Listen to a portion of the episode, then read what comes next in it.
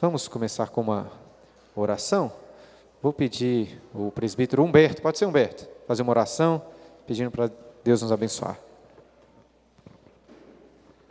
Senhor, nosso Deus e nosso Pai, te rendemos graças por estarmos aqui na tua casa, Senhor, nesse dia que é especialmente dedicado a contemplarmos a tua beleza, as tuas obras, a tua santidade.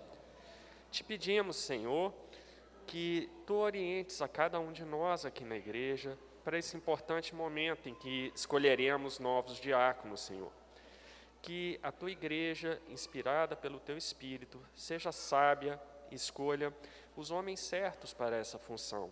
E que todos os eleitos, Senhor, sejam realmente pessoas interessadas em fazer o trabalho da tua causa, em ajudar a tua igreja local e que sejam para nós, Senhor, exemplos de homens piedosos, de homens preocupados com as coisas do teu reino.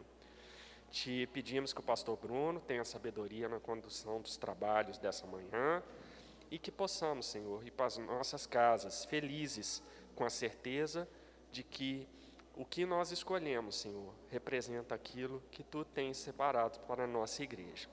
É isso que te pedimos e te agradecemos. Em nome de Jesus. Amém.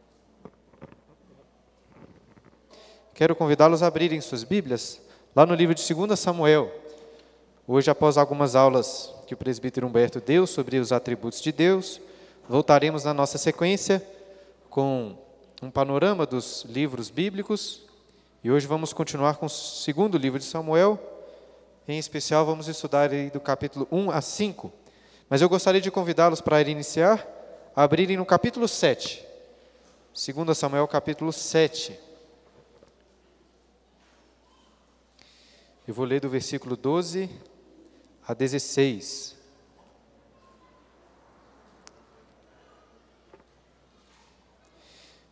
Segundo Samuel capítulo 7, versículo 12 a 16, vamos iniciar então lendo este texto.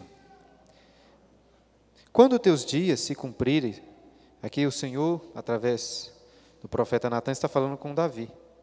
Quando teus dias se cumprirem, descansares com teus pais, então farei levantar depois de ti o teu descendente, que procederá de ti, e estabelecerei o seu reino. Este edificará uma casa ao meu nome, e eu estabelecerei para sempre o trono do seu reino. Eu lhe serei por pai, e ele me será por filho. Se vier a transgredir, castigá-lo-ei com varas de homens e com açoites de filhos de homens. Mas a minha misericórdia se não apartará dele, como a retirei de Saul, a quem tirei de diante de ti. Porém a tua casa e o teu reino serão firmados para sempre diante de ti. Teu trono será estabelecido para sempre. Eu creio que esse é um dos textos mais importantes de todo o Antigo Testamento, porque estabelece uma das maiores esperanças para o povo de Israel quanto à aliança que Deus fez com eles. E o nosso objetivo hoje é começar a caminhar pelo, eh, por esse segundo livro de Samuel, para entendermos o contexto e também a importância desta aliança que ele fez com Davi. Então, que Deus nos abençoe nessa e nas próximas aulas em 2 Samuel. Eu tenho o costume, lá em casa, de ler algumas histórias para os meus filhos quando os coloco para dormir. E já há algum tempo, na última semana, continuei lendo a história de Sir Tristão, um dos cavaleiros da Távola Redonda. Não sei se alguém já ouviu falar. E, e estou usando ali uma, uma versão de um escritor chamado Howard Pyle, e, e que é uma versão que é a sequência também de um livro sobre o rei Arthur. E ambos os livros contam a história destes cavaleiros e reis tão conhecidos. Mas uma curiosidade em relação a essa obra específica do Howard, do, do Howard Pyle, é que ele apresenta os cavaleiros principais, quase como se fosse assim moralmente perfeito, sem nenhuma falha. É engraçado porque, é, por exemplo, quando o Sir Lancelot ou o Sir Tristão vão lutar com algum outro cavaleiro mau, você já sabe de antemão quem será o vencedor. É sempre o bem que vence. Além disso, todos esses cavaleiros principais possuem uma moral cavalheiresca praticamente impecável. Eles sempre tomam a atitude mais nobre e correta.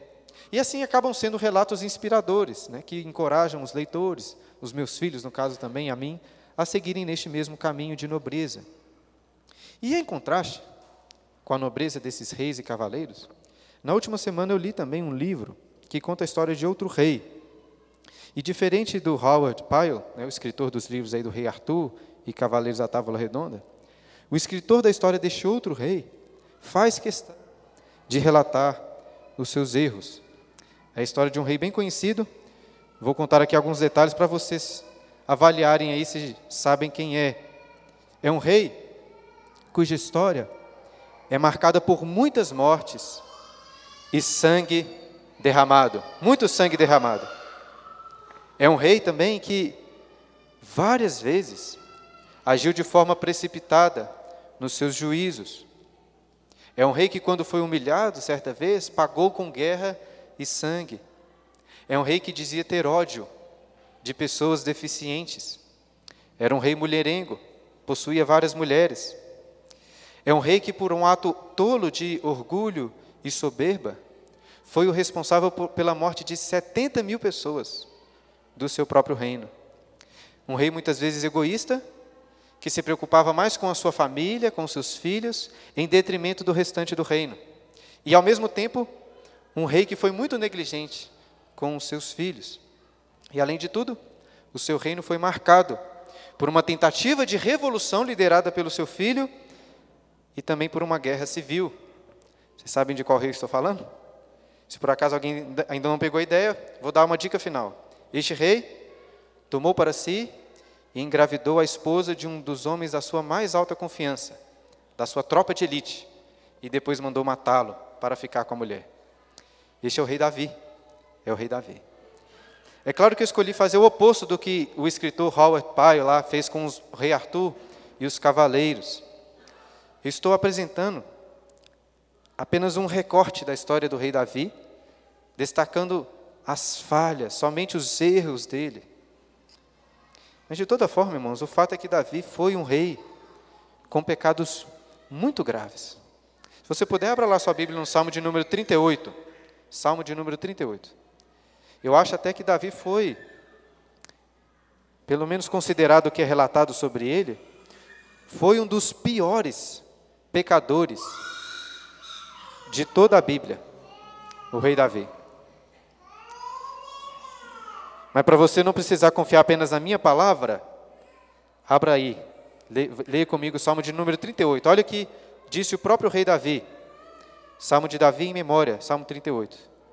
Não me repreenda, Senhor, na tua ira, nem me castigues no teu furor. Cravam-se em mim as tuas setas, e a tua mão recai sobre mim. Não há parte sã na minha carne, por causa da tua indignação. Não há saúde nos meus ossos, por causa do meu pecado. Pois já se elevam acima da minha cabeça as minhas iniquidades, como fardos pesados excedem as minhas forças. Tornam-se infectas e purulentas as minhas chagas, por causa da minha loucura. Sinto-me encurvado e sobremodo abatido, ando de luto o dia todo, ardem-me os lombos, e não há parte sã na minha carne. Este é o rei Davi.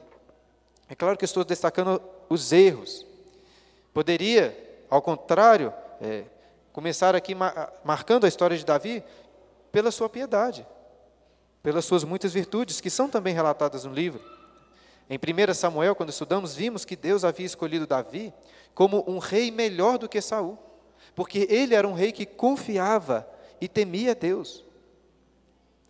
Davi foi, por exemplo, vitorioso sobre os seus inimigos porque ele confiava no poder do Senhor. Davi, de forma virtuosa, conquistou a unidade de todo o povo de Israel. Davi constantemente buscava a vontade do Senhor. E, em especial, Davi se arrepende verdadeiramente dos seus erros. Deus viu o coração de Davi, lá quando o escolheu, e encontrou ali um coração pecador, certamente, mas um coração arrependido e que confiava apenas na graça de Deus. Ou seja, eu poderia ter iniciado o estudo hoje focando apenas nas, apenas nas virtudes de Davi, mas não é o caso. Inclusive, se você comparar o relato de 2 Samuel com o relato de 1 Crônicas sobre a história de Davi, verá que o autor de Crônicas é muito mais seletivo no que diz respeito às virtudes de Davi, às coisas boas, do que o autor de Samuel. Tirando um senso equivocado que Davi faz mais ao final da sua vida, eu acho que o autor de Crônicas não relata mais nada negativo em relação a Davi. E por que isso acontece? Veja, os dois livros são inspirados por Deus, são verdadeiros, mas possuem propósitos distintos dentro do seu contexto. Quando a hora chegar, nós vamos falar de crônicas. Mas em relação ao livro de Samuel, o que eu estou querendo mostrar para os irmãos nessa introdução é que o autor faz muita questão de ressaltar os podres de Davi e as suas consequências. Agora, a pergunta que devemos fazer é: qual o propósito do autor em contar todos esses podres também? E eu, eu creio que um dos principais propósitos é mostrar a necessidade que Israel tinha de um rei melhor do que Davi. Entenda o que eu quero dizer para vocês. As pessoas, os homens, são muito propensos a idolatrarem governantes do passado, grandes reis e governantes. E eu acho que talvez o povo de Israel, nos tempos em que o livro de Samuel foi escrito, tinha essa esperança de voltar aos tempos áureos, lá do rei Davi. Então imagine os israelitas comentando assim: nossa, como seria bom se tivéssemos aqui novamente um rei igual Davi. Ele foi o melhor rei que já tivemos em Israel. Acontece algumas vezes, até no contexto que vivemos, as pessoas se lembrando do passado, querendo lembrar de políticos ou reis ou governantes do passado. Não, como se fosse bom se teríamos isso, tivéssemos isso hoje. Mas o livro de Samuel mostra que os israelitas não precisavam de um rei igual Davi. Ainda que Davi tenha sido o maior rei de Israel, o, pro, o povo precisava de um rei melhor do que Davi, um rei muito melhor, muito maior. E eu acredito que essa aliança que Deus fez com Davi no capítulo 7, que lemos logo no início, é exatamente sobre isso. Qual é a diferença entre Davi e Saul? Qual a diferença entre Davi e Saul? Será que Davi, em suas próprias ações, foi um rei melhor do que Saul? Eu acho que não. Eu acho até que em alguns aspectos Davi foi pior do que Saul. A diferença se encontra naquilo que Deus diz sobre o filho de Davi, lá em capítulo 7, versículo 15, quando ele diz: Mas a minha misericórdia se não apartará dele, como a retirei de Saul, a quem, ti, a quem tirei de diante de ti. Ou seja, a dinastia de Davi seria estabelecida para sempre, apenas por causa da misericórdia do Senhor. E essa misericórdia se manifestou de forma plena em um descendente específico de Davi, um filho específico, em Jesus, o Rei dos Reis. Contudo, precisamos aqui segurar um pouco os freios, né? Ao olhar já para o capítulo 7, estou adiantando muitas coisas. Eu quero convidá-los a voltar aí, seus olhos, para o começo do livro de 2 Samuel. Abra lá, capítulo 1 de 2 Samuel. Logo no primeiro versículo, o livro começa dizendo assim: Depois da morte de Saul, eu já expliquei anteriormente que os dois livros de Samuel foram originalmente escritos como um único livro. Então, essa divisão aqui que temos é muito posterior. Mas ainda assim, esse é um excelente ponto de transição, porque a morte de Saul marca o começo da transição do reino de Saul para o reino de Davi. Nas aulas anteriores, eu enfatizei que existe no livro de Samuel essa narrativa de ascensão e queda. No declínio de um líder, outro já começa a ascender para assumir o seu lugar de poder.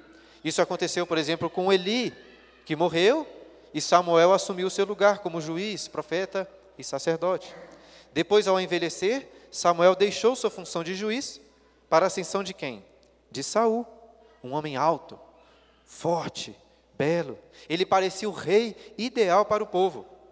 Porém, desde o início, Saul teve muitas dificuldades em obedecer ao Senhor e por isso foi rejeitado.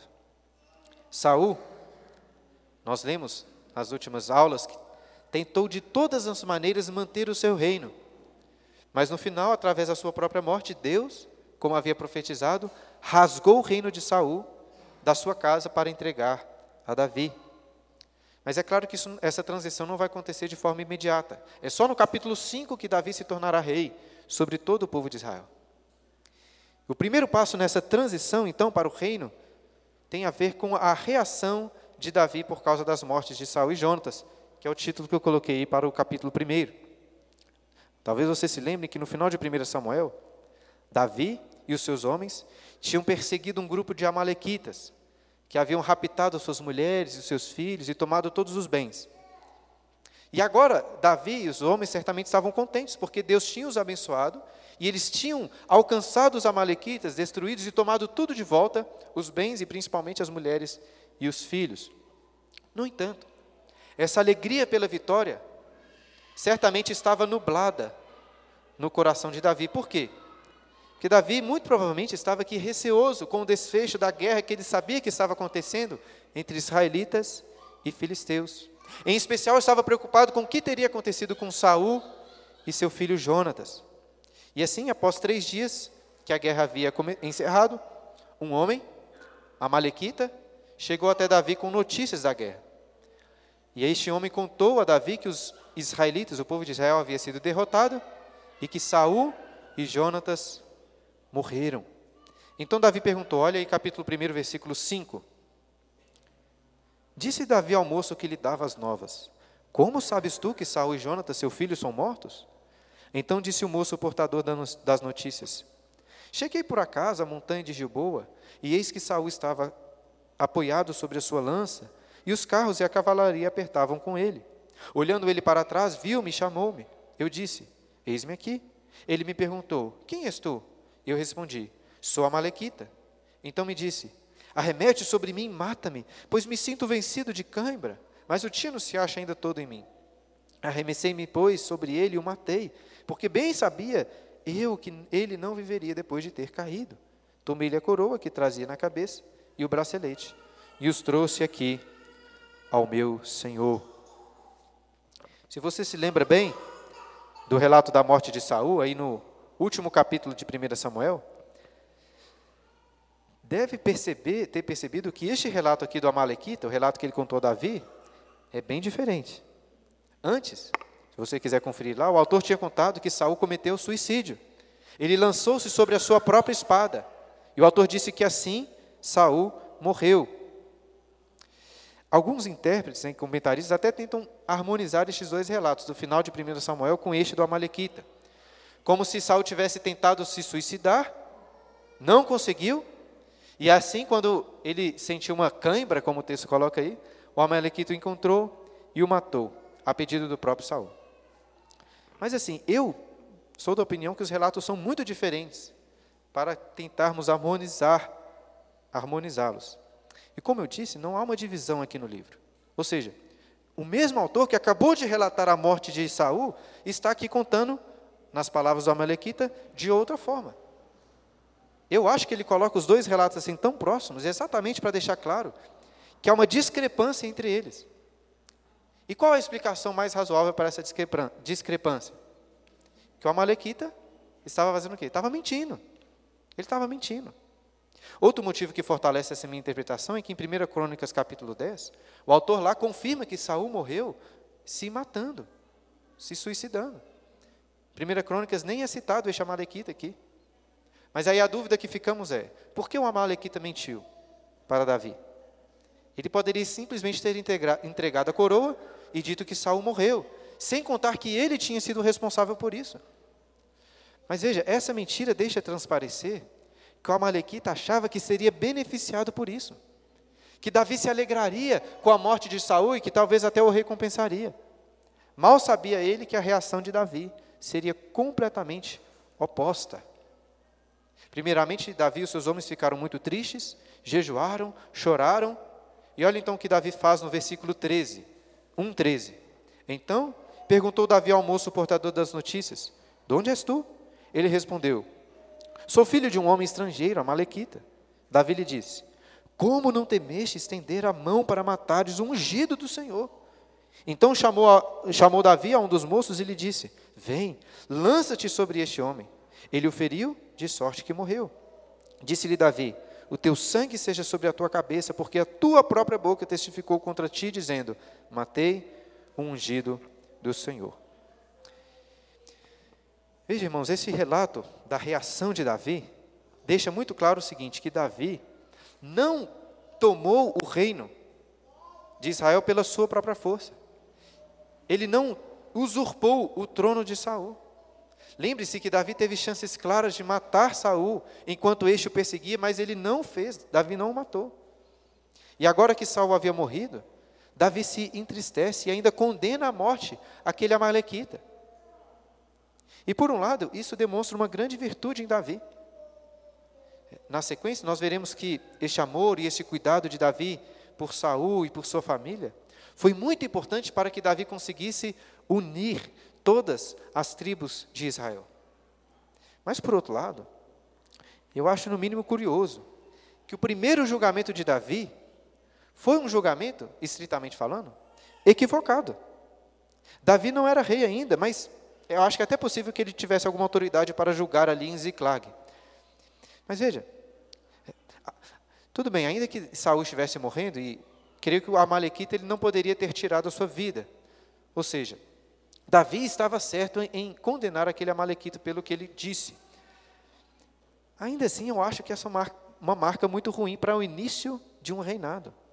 Se a minha interpretação estiver correta, o Amalequita estiver mentido, Davi aplicou uma, uma sentença de morte baseado numa mentira. O que eu estou querendo mostrar é que Davi não era um juiz perfeito. E eu ressalto isso para mostrar a necessidade que o povo de Israel tinha de um rei justo e reto, um rei melhor do que Davi. E em seguida, o capítulo diz que Davi compôs um hino para ser cantado por todos os filhos de Judá. Não é muito fácil conduzir velórios e funerais né, de pessoas que morreram. Eu já, já conduzi um ou outro funeral que foi mais difícil, mas esse funeral de Saul deve ter sido especialmente difícil. Né? Pensa comigo. O que, que Davi, tanto tempo perseguido, poderia dizer sobre Saul? E este hino de Davi demonstra uma habilidade especial dele em conduzir o funeral. Eu até acho muito legal essa imagem de um rei guerreiro que sabe manejar bem a sua espada, mas ao mesmo tempo é sensível para a música, para a arte, que sabe compor, que sabe manejar bem a sua harpa. Me fez até lembrar de um dos cavaleiros da Távola Redonda, o Tristão, que era também um exímio guerreiro, ao mesmo tempo que era um excelente arpista, assim como Davi. E este hino de Davi é chamado, se você olhar aí, o hino ao arco. O arco aqui se refere à arma de guerra. E o hino leva esse nome porque realça, sobretudo, as habilidades de guerra, tanto de Saul como de Jonatas que foram vitoriosos tantas vezes sobre os seus inimigos. E claro, ressalta também o amor excepcional que Davi tinha por Jonatas, um amor que ultrapassa o amor de mulheres, como ele mesmo diz. Mas agora que Saul morreu, será que Davi irá automaticamente se tornar o rei de Israel? Não é isso que vai acontecer. Vão demorar sete anos ainda para Davi se tornar rei sobre todas as tribos de Israel. Antes disso, olha o capítulo 2, olha aí, começa dizendo, versículo 1. Depois disso, do luto, né, em relação a Saul, consultou Davi ao Senhor, dizendo: Subirei a algumas das cidades de Judá? Respondeu-lhe o Senhor: Sobe. Perguntou Davi: Para onde subirei? Respondeu o Senhor: Para Hebron. Então, após o funeral e os dias de luto, Davi busca direcionamento do Senhor para saber o que fazer agora que Saul tinha morrido. E Deus diz para Davi deixar Ziclag e ir para Hebron. Por que Hebron? Porque ali Davi seria ungido como rei sobre a sua própria tribo, a tribo de Judá. E assim que se tornou rei, Davi honrou os homens de Jabes de Leade, porque eles tiveram um cuidado muito especial para com o corpo de Saul. E, e perceba com isso que o autor de Samuel mais uma vez quer evidenciar que Davi não queria a morte de Saul. Ele condenou a Malequita que disse ter matado Saul, e honrou aqueles que valorosamente resgataram o corpo de Saul para o sepultar com dignidade. E as demais tribos? Como ficaram após a morte de Saul? O livro conta que Abner, que era tio e general de Saul, tomou Esbocete, filho de Saul, e o instalou como rei sobre o restante de Israel. Essas outras tribos, né, excluindo Judá, ficaram conhecidas posteriormente como a nação de Israel, as tribos do norte. Os leitores iniciais aqui do livro de Samuel, muito provavelmente, já faziam parte desse reino dividido, um reino que se separou após a morte de Salomão.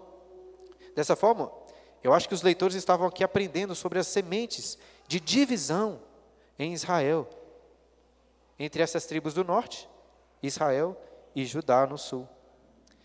Todos, vejam, todos aqui no texto eram israelitas, descendentes de Jacó, alvos da promessa de Deus, mas agora estavam divididos. E é dentro desse contexto de divisão que encontramos a primeira guerra civil durante o reinado de Davi. Leia comigo aí no capítulo 2, do versículo 14 ao 17. A guerra civil. Disse Abner a Joabe: Levantem-se os moços e batam-se diante de nós. Respondeu Joabe: Levantem-se. Aqui são os dois generais né, de cada um dos exércitos. Então se levantaram e avançaram em igual número, doze de Benjamim, da parte de Esbocete, filho de Saul, e doze dos homens de Davi. Cada um lançou mão da cabeça do outro, meteu-lhe a espada no lado, e caíram juntamente, donde se chamou aquele lugar Campo das Espadas, que está junto a Gibeão. Seguiu-se crua peleja naquele dia, porém Abner e os homens de Israel foram derrotados diante dos homens de Davi. Agora pule aí para o capítulo 3, versículo 1, para ler as consequências dessa guerra. Capítulo 3, versículo 1. Durou muito tempo a guerra entre a casa de Saul e a casa de Davi. Davi ia se, for, ia, se ia fortalecendo, porém os da casa de Saul se iam enfraquecendo.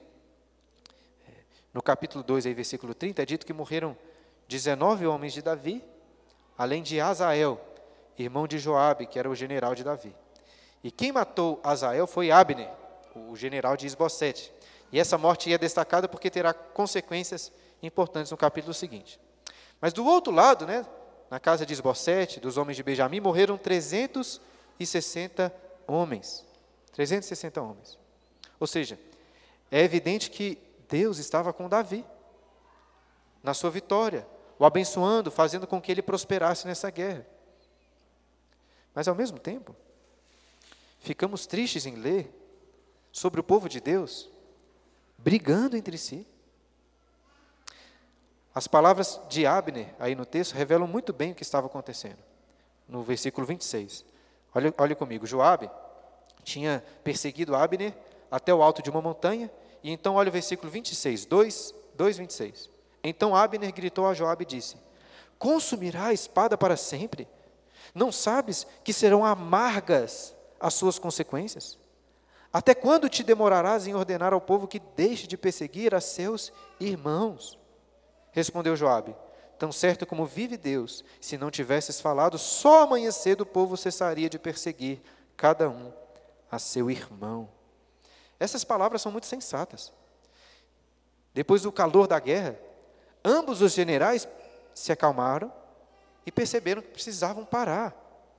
Eles estavam lutando contra os seus próprios irmãos. O triste é perceber que ainda hoje o povo de Deus fica fazendo o mesmo, lutando entre si. É, é evidente que existem lutas que são legítimas, necessárias. É, nós não podemos, em prol da unidade, de uma unidade qualquer, deixar de lado a pureza, a doutrina da igreja. Mas, por outro lado, irmãos, nós não podemos deixar de lado a unidade da igreja para ficarmos preocupados apenas com doutrinas, com teologias específicas. No passado, né, eram guerras entre as tribos do norte e as tribos do sul. Hoje, talvez as brigas aí sejam entre denominações, entre partidos distintos dentro da igreja. E veja, existem igrejas que são diferentes da nossa, até muito diferentes. Algumas se distanciaram a ponto de terem abandonado completamente o evangelho. Mas muitas vezes, irmãos, não é o caso.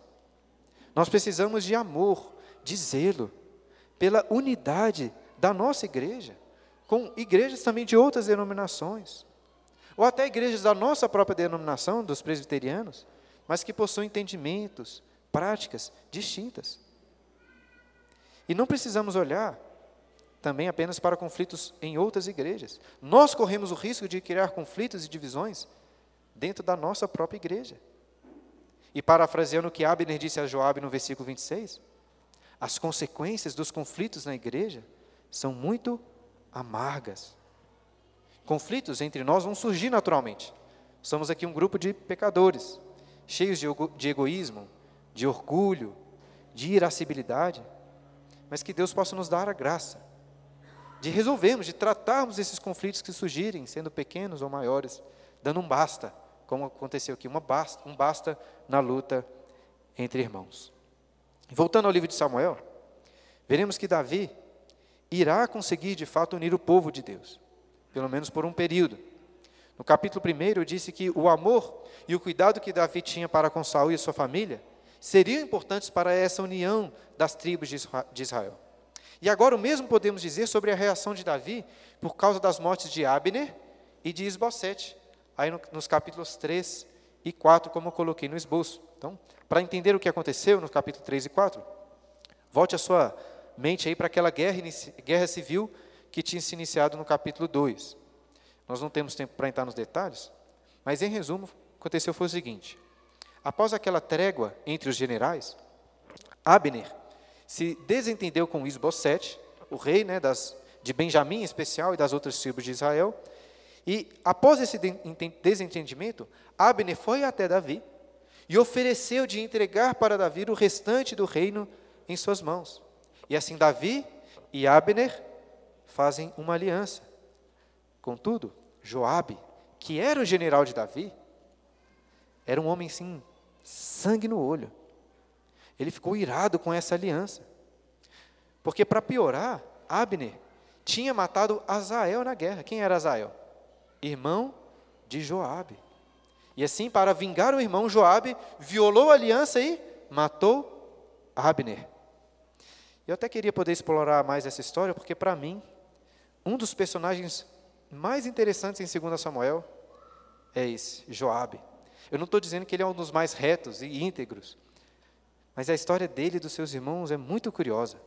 São os filhos de Zeruia, Davi, inclusive, fica coado diante deles. Olha o que Davi diz, capítulo 3, versículo 39. 3, 39. No presente sou fraco, embora ungido rei. Estes homens, filhos de Zeruia, são mais fortes do que eu. Uma pergunta aqui de gincana bíblica. Quem era Zeruia? Alguém sabe quem era Zeruia? Quem sabe? Só claro que não pode, que eu perguntei para ela essa semana. Respondi. Alguém sabe quem era Zeruia? Lá, segundo é, 1 Crônicas capítulo 2, versículo 16, Zeruia era irmã de Davi. Ou seja, Joabe e os demais filhos de Zeruia eram sobrinhos de Davi. Mas enfim, apesar de que eu gostaria de explorar mais a história dos filhos de Zeruia, precisamos voltar aqui ao ponto principal do livro. E uma ênfase do capítulo 3 é mostrar que Davi reprovou duramente Joabe pela morte de Abner, pelo assassinato de Abner. Assim como fez em relação à morte de Saul, agora Davi convoca todo o povo para chorar pela morte de Abner, inclusive o próprio Joabe. E essa reação de Davi foi muito importante. Olha o que diz o versículo 36 e 37, capítulo 3, 36 e 37. Todo o povo notou isso e lhe pareceu bem, assim como lhe pareceu bem tudo quanto o rei fez. Todo o povo e todo Israel naquele mesmo dia ficaram sabendo que não procedera do rei que matassem a Abner, filho de Ner. Entenderam o que está acontecendo?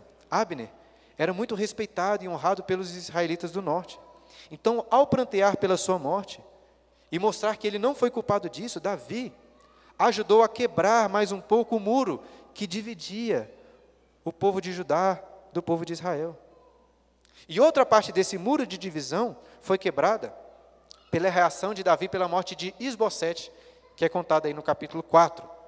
Lembrem-se, Esbocete, filho de Saul, era o rei de Benjamim e das demais tribos.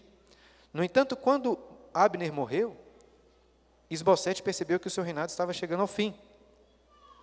Agora, o que talvez ele não esperava era que os seus próprios capitães, homens da sua confiança, iriam traí-lo e matá-lo enquanto dormia. Foi isso que Baaná e Recabe fizeram. E mais do que isso, eles tomaram a cabeça de Esbocete e trouxeram a Davi. Por que fizeram isso? Igual a Malequita. Achavam que Davi iria recompensá-lo por ter matado o filho de Saul, o inimigo de Davi. No entanto, assim como aconteceu com a Malequita, Davi se irou contra esses homens e os condenou à morte. Mais do que isso, Davi, o texto diz, cortou os pés e as mãos deles e as colocou dependuradas sobre o açude em Hebron, para que todos pudessem ver o que aconteceu. Imaginem a cena, hein? Mãos e pés cortados e dependurados para que todos pudessem ver. Mas com tudo isso, Davi mostrou mais uma vez o seu apreço por Saul. Isso ajudou a ele, a, a, a Davi, conquistar o coração das demais tribos de Israel. E outro fator que deve ter ajudado nessa união foi que Davi, ainda no capítulo 3, tinha pedido Mical de volta, como sua esposa. Vocês se lembram quem era Mical? Quando Saul ainda era rei, Davi tinha casado com a sua filha, Mical. Porém, quando Saul ficou com muita raiva de Davi, ele tirou Mical de Davi e deu a outro homem. Mas agora Davi pede de volta, e pelo fato de Mical, filha de Saul, ter voltado a ser esposa de Davi, seria muito mais fácil formar uma aliança entre as tribos de Israel. Entendam, nesse contexto, casamentos eram muito importantes para que alianças fossem formadas. Eu creio que esse é pelo menos um dos motivos pelos, pelo qual vemos Davi se casando com tantas mulheres. Nós vemos isso aí, se você ler no, capítulo, no começo do capítulo 3, verá aí que além de Mical, Davi tinha outras seis esposas. Seis, mais seis, além de Mical. Agora, não podemos ser inocentes né, e achar que a união das tribos é a única coisa que estava em jogo nestes casamentos. O fato triste é que Davi era mulherengo. Mulherengo. Posteriormente, veremos ele tomando várias outras esposas e concubinas. Eu duvido que era só porque ele queria aliança com os povos. Ele era mulherengo. Como rei, Davi tinha o dever de guardar a lei de Deus bem perto do seu coração, lê-la constantemente. E uma das primeiras coisas que a lei de Deus, a Torá, a Torá diz, logo no capítulo 2 de Gênesis, é o quê? Que Deus quando viu que o homem estava só, criou para ele uma mulher. O casamento entre uma mulher e um homem. Além disso, lá em Deuteronômio capítulo 17, versículo 17, tinha sido dito, em especial ao rei, que ele não poderia multiplicar o número de mulheres. Nós veremos no capítulo 5 que Davi realmente irá conquistar o coração dos israelitas, unir todo o povo sob o seu reinado. Isso é ótimo. Ainda assim, eu pelo menos fico com o pé atrás. Acho não só em relação às esposas, acho até que em relação à quantidade de sangue derramado para conseguir essa união. Se você ler com atenção, o que mais vai encontrar nos primeiros quatro capítulos de 2 Samuel, antes da união dos povos no capítulo 5, é sangue e morte. Eu sei que nem todas foram pela mão de Davi, mas ainda assim isso não me parece o ideal. Davi chegou a dependurar as mãos e os pés daqueles que tinham matado Esbocete. Isso me lembra de alguns filmes né, bem sangrentos, como o filme, por exemplo, do primeiro Poderoso Chefão, para trazer unidade para as famílias mafiosas, Michael Corleone orquestra a morte de um montão de pessoas. Mas isso me faz lembrar também do dia dos juízes, com tanto sangue, com tanta morte, quando não havia rei em Israel e cada um fazia o que achava mais reto. Estou sacando esses aspectos que me parecem mais negativos do reinado de Davi, para novamente realçar a necessidade que Israel tinha de um rei maior e melhor do que Davi. Mas de toda forma, Davi conquistou algo muito importante no capítulo 5, quando uniu novamente as tribos de Israel. Olha, capítulo 5 aí a partir do primeiro versículo. Então, veja só, capítulo 5. Todas as tribos de Israel vieram a Davi a Hebron e falaram, dizendo: Somos do mesmo povo de que tu és literalmente, né, na língua hebraica, eles dizem assim: somos do mesmo osso, da mesma carne que você. Temos uma intimidade grande, ou seja, eles reconhecem que Davi era um como eles. Versículo 2: Outrora, sendo Saul ainda rei sobre nós, eras tu que fazias entradas e saídas militares com Israel. Também o Senhor te disse: Tu apacentarás o meu povo de Israel e serás chefe sobre Israel. Assim, pois, todos os anciãos de Israel vieram ter com o rei em Hebron. E o rei Davi fez com eles aliança em Hebron perante o Senhor. Ungiram Davi, rei, sobre Israel. Da idade de 30 anos era Davi quando começou a reinar, e reinou 40 anos. Em Hebron, reinou sobre Judá sete anos e seis meses. Em Jerusalém, reinou trinta e três anos sobre todo o Israel e Judá. Então, quando Saul foi ungido rei em Israel, antes, vocês devem se lembrar que isso aconteceu em um contexto negativo, porque os anciãos e todo o povo estavam desprezando a, rei, desprezando a Deus como rei e querendo se assemelhar aos outros povos. Mas note que agora o contexto é diferente. Essa narrativa que lhe deixa claro que todos estavam agindo de acordo com a vontade de Deus a ungir Davi como rei em Israel. E como rei sobre todo o povo, Davi fez aquilo que Saul falhou em fazer e destacamos em 1 Samuel. Ele fez o quê? Ele guerreou contra os inimigos de Israel e trouxe paz para a terra, pelo menos em relação aos inimigos. No capítulo 5, nós lemos aí sobre duas guerras, uma guerra contra os jebuseus e uma guerra contra os filisteus. Ambas Davi é vitorioso. E por que, que ele foi vitorioso? Olha aí, capítulo 5, versículo 10. Ia Davi crescendo em poder cada vez mais, porque o Senhor, Deus dos exércitos, era com ele. Eu não vou falar sobre a guerra dos filisteus, não temos tempo, mas eu gostaria de, antes de concluirmos, destacar a guerra contra os jebuseus e a conquista de Jerusalém. Volte aí, capítulo 5, versículo 6. 6. 5, 6. Partiu o rei com os seus homens para Jerusalém contra os jebuseus que habitavam naquela terra. Até aí, por enquanto. Nós estamos é, geralmente muito acostumados com a importância da cidade de Jerusalém para o povo de Israel, que às vezes achamos que desde o início a cidade de Jerusalém era deles. Mas veja aí que não é o caso. Os israelitas, na época de Josué e dos juízes, falharam em conquistar vários territórios, dentre eles falharam em conquistar a cidade de Jerusalém. E agora, essa conquista de Jerusalém seria de uma importância estratégica altíssima.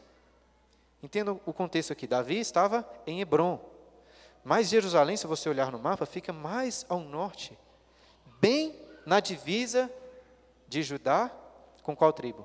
Com Benjamim, a tribo de Saul. Ou seja, seria uma excelente cidade para se tornar a capital deste novo reino unido. Além disso, Jerusalém, os irmãos já devem saber, ficava no alto de montanhas, com vales ao redor, de forma que era uma cidade geograficamente muito bem protegida. Era muito difícil conquistá-la. Então, se Davi conquistasse, isso seria excelente para o seu reino. Agora, a cidade era tão protegida que nós lemos o texto que os jebuseus desprezaram Davi. Disseram que ele não entraria no lugar. Só que eles dizem uma coisa que parece muito estranha. Olha aí o versículo 6 novamente. 5, 6. Partiu o rei, isso nós já lemos, né? Partiu o rei com seus homens para Jerusalém contra os jebuseus que habitavam naquela terra e, e que disseram a Davi: Não entrarás aqui. Veja só, porque os cegos e os coxos te repelirão, como quem diz: Davi não entrará neste lugar. Será que os jebuseus, quando Davi chegou com um exército, ficaram com medo? Não, não ficaram com medo. Eles estavam tão seguros da sua proteção que disseram assim: Davi, até os cegos e os coxos vão te repelir. Com isso fica claro que eles estavam zombando de Davi. Em outras palavras, estavam dizendo que até os mais fracos entre eles, os deficientes, seriam capazes de proteger a cidade de Davi. Porém, o versículo 7 continua: Porém, Davi tomou a fortaleza de Sião. Esta é a cidade de Davi. Davi tomou a fortaleza de Sião, Sião é outro nome para Jerusalém. E como disse antes, essa cidade se tornou a cidade de Davi, a capital do império, onde Davi iria construir a sua casa, o seu palácio real. E onde futuramente também seria, será construído né, o templo, a casa de Deus. Nós vamos ver mais sobre isso na próxima semana. Mas na sequência, olha que o autor faz questão de contar alguns detalhes sobre a conquista de Jerusalém. Detalhes muito curiosos. Capítulo 5, versículo 8. Davi, naquele dia, mandou dizer: Todo o que está disposto a ferir os jebuseus, suba pelo canal subterrâneo e fira os cegos e os coxos, a quem a alma de Davi aborrece. Por isso se diz: nem cego nem coxo entrará na casa. Assim habitou na fortaleza, Davi na fortaleza, e lhe chamou a cidade de Davi, foi edificando em redor, desde Milo e para dentro. Então, olha o que aconteceu. Por causa daquele desprezo dos jebuseus, falando dos cegos e coxos, o texto diz que Davi mandou os homens entrarem por um canal subterrâneo e disse para matar em especial quem? Os cegos e os coxos, a quem a alma de Davi aborrece. Irmãos, isso aqui é inesperado, pelo menos para mim. Eu já tinha lido Samuel outras vezes, mas eu confesso que não me lembrava desse detalhe. Não sei se você se lembrava. E, e, claro que existe aqui uma ironia da parte de Davi. Né? O pessoal zombou ele e agora ele está zombando de volta. Eu nem sei se tinham muitos cegos e coxos lá em Jerusalém. Mas ainda assim, eu acho que é mais do que uma ironia. Tanto que o texto diz que um ditado, um ditado foi fundado por causa disso, dizendo: nem cego nem coxo entrará na sua casa, na casa aqui, na casa de Davi. Como já expliquei, Davi irá construir a sua própria casa em Jerusalém. E pelo que parece, existia um ditado que os cegos e os coxos não entrariam na sua casa. Isso é estranho, né? Parece, parece uma ironia, parece uma brincadeira, mas que tem um fundo de verdade. Entende o que eu quero dizer? Eu imagino que era muito comum naquele contexto que pessoas deficientes não pudessem entrar na casa dos reis. Na realidade, pouquíssimas pessoas podiam entrar na casa dos reis. Mas os cegos e os coxos e deficientes, menos ainda. Como eles não conseguiam trabalhar, costumavam ser pobres, marginalizados, desprezados. Então, me parece que existe pelo menos um pouco desse desprezo no coração de Davi e nesse ditado por aqueles que eram coxos e cegos. É claro que para ser justo com Davi, precisamos nos lembrar do que acontece lá no capítulo 9. Vocês devem se lembrar. Quem que Davi recebe em sua casa? Para morar em Jerusalém e comer para sempre na à mesa do rei. Quem ele recebe lá? Mefibosete, filho de Jonatas, que era coxo. Então todo esse contexto aqui da conquista de Jerusalém torna ainda mais legal a história de Mefibosete. Nós vamos falar sobre ela na próxima aula, mas eu adianto que essa é uma das narrativas, a meu ver, que revelam com mais clareza que Davi era um tipo de Cristo. Mas ainda assim quero que os irmãos percebam como que Cristo era muito superior. Como eu tenho dito desde o início, o povo de Israel não precisava de um outro rei como Davi.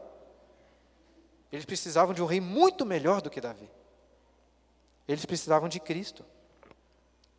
Enquanto Davi conquistou Jerusalém matando cegos e coxos, Jesus conquistou Jerusalém curando os cegos e os coxos. Havia um ditado que na casa de Davi os coxos e cegos não podiam entrar. Mas lembre-se que Jesus fala do seu reino, comparando a um senhor que deu um banquete e convidou quem? Todos os pobres, todos os aleijados, cegos e coxos, para comerem em sua casa. Então, recapitulando o que dissemos nos primeiros capítulos para concluir. Nós percebemos que os israelitas precisavam de um rei para trazer a unidade para todo o povo de Israel. E Davi conquistou temporariamente o coração daqueles israelitas do norte. Mas, irmãos, quando olhamos para Cristo, vemos que ele conquistou para sempre o coração de todos os povos de línguas e nações e tribos diferentes. Os israelitas, vocês devem se lembrar, se identificaram com Davi no começo do capítulo 5, dizendo que eles eram da mesma carne, dos mesmos ossos. É legal pensarmos que Jesus, o Filho de Deus, se fez carne e osso para se identificar conosco, para ser o nosso rei. Davi alcançou a unidade do povo, derramando o sangue dos seus inimigos. Mas Jesus alcançou essa unidade, derramando o seu próprio sangue. O seu próprio sangue. Lembre-se que Davi dependurou as mãos e os pés dos seus inimigos mortos. Mas Jesus foi pendurado numa cruz para morrer com as suas mãos e os seus pés perfurados. Davi condenou à morte aquele que se levantou e matou o ungido do Senhor. Mas veja, Jesus é o ungido que morreu para por aqueles que o colocaram naquela cruz e o mataram. Ou seja, o livro de Samuel, assim como temos percebido em todos os demais livros da Bíblia do Antigo Testamento, fazem o quê? Apontam para Cristo. Ainda que eu possa estar forçando um pouco a barra aqui em algumas, algumas é, comparações e analogias, né? talvez fazendo um pouco de alegoria.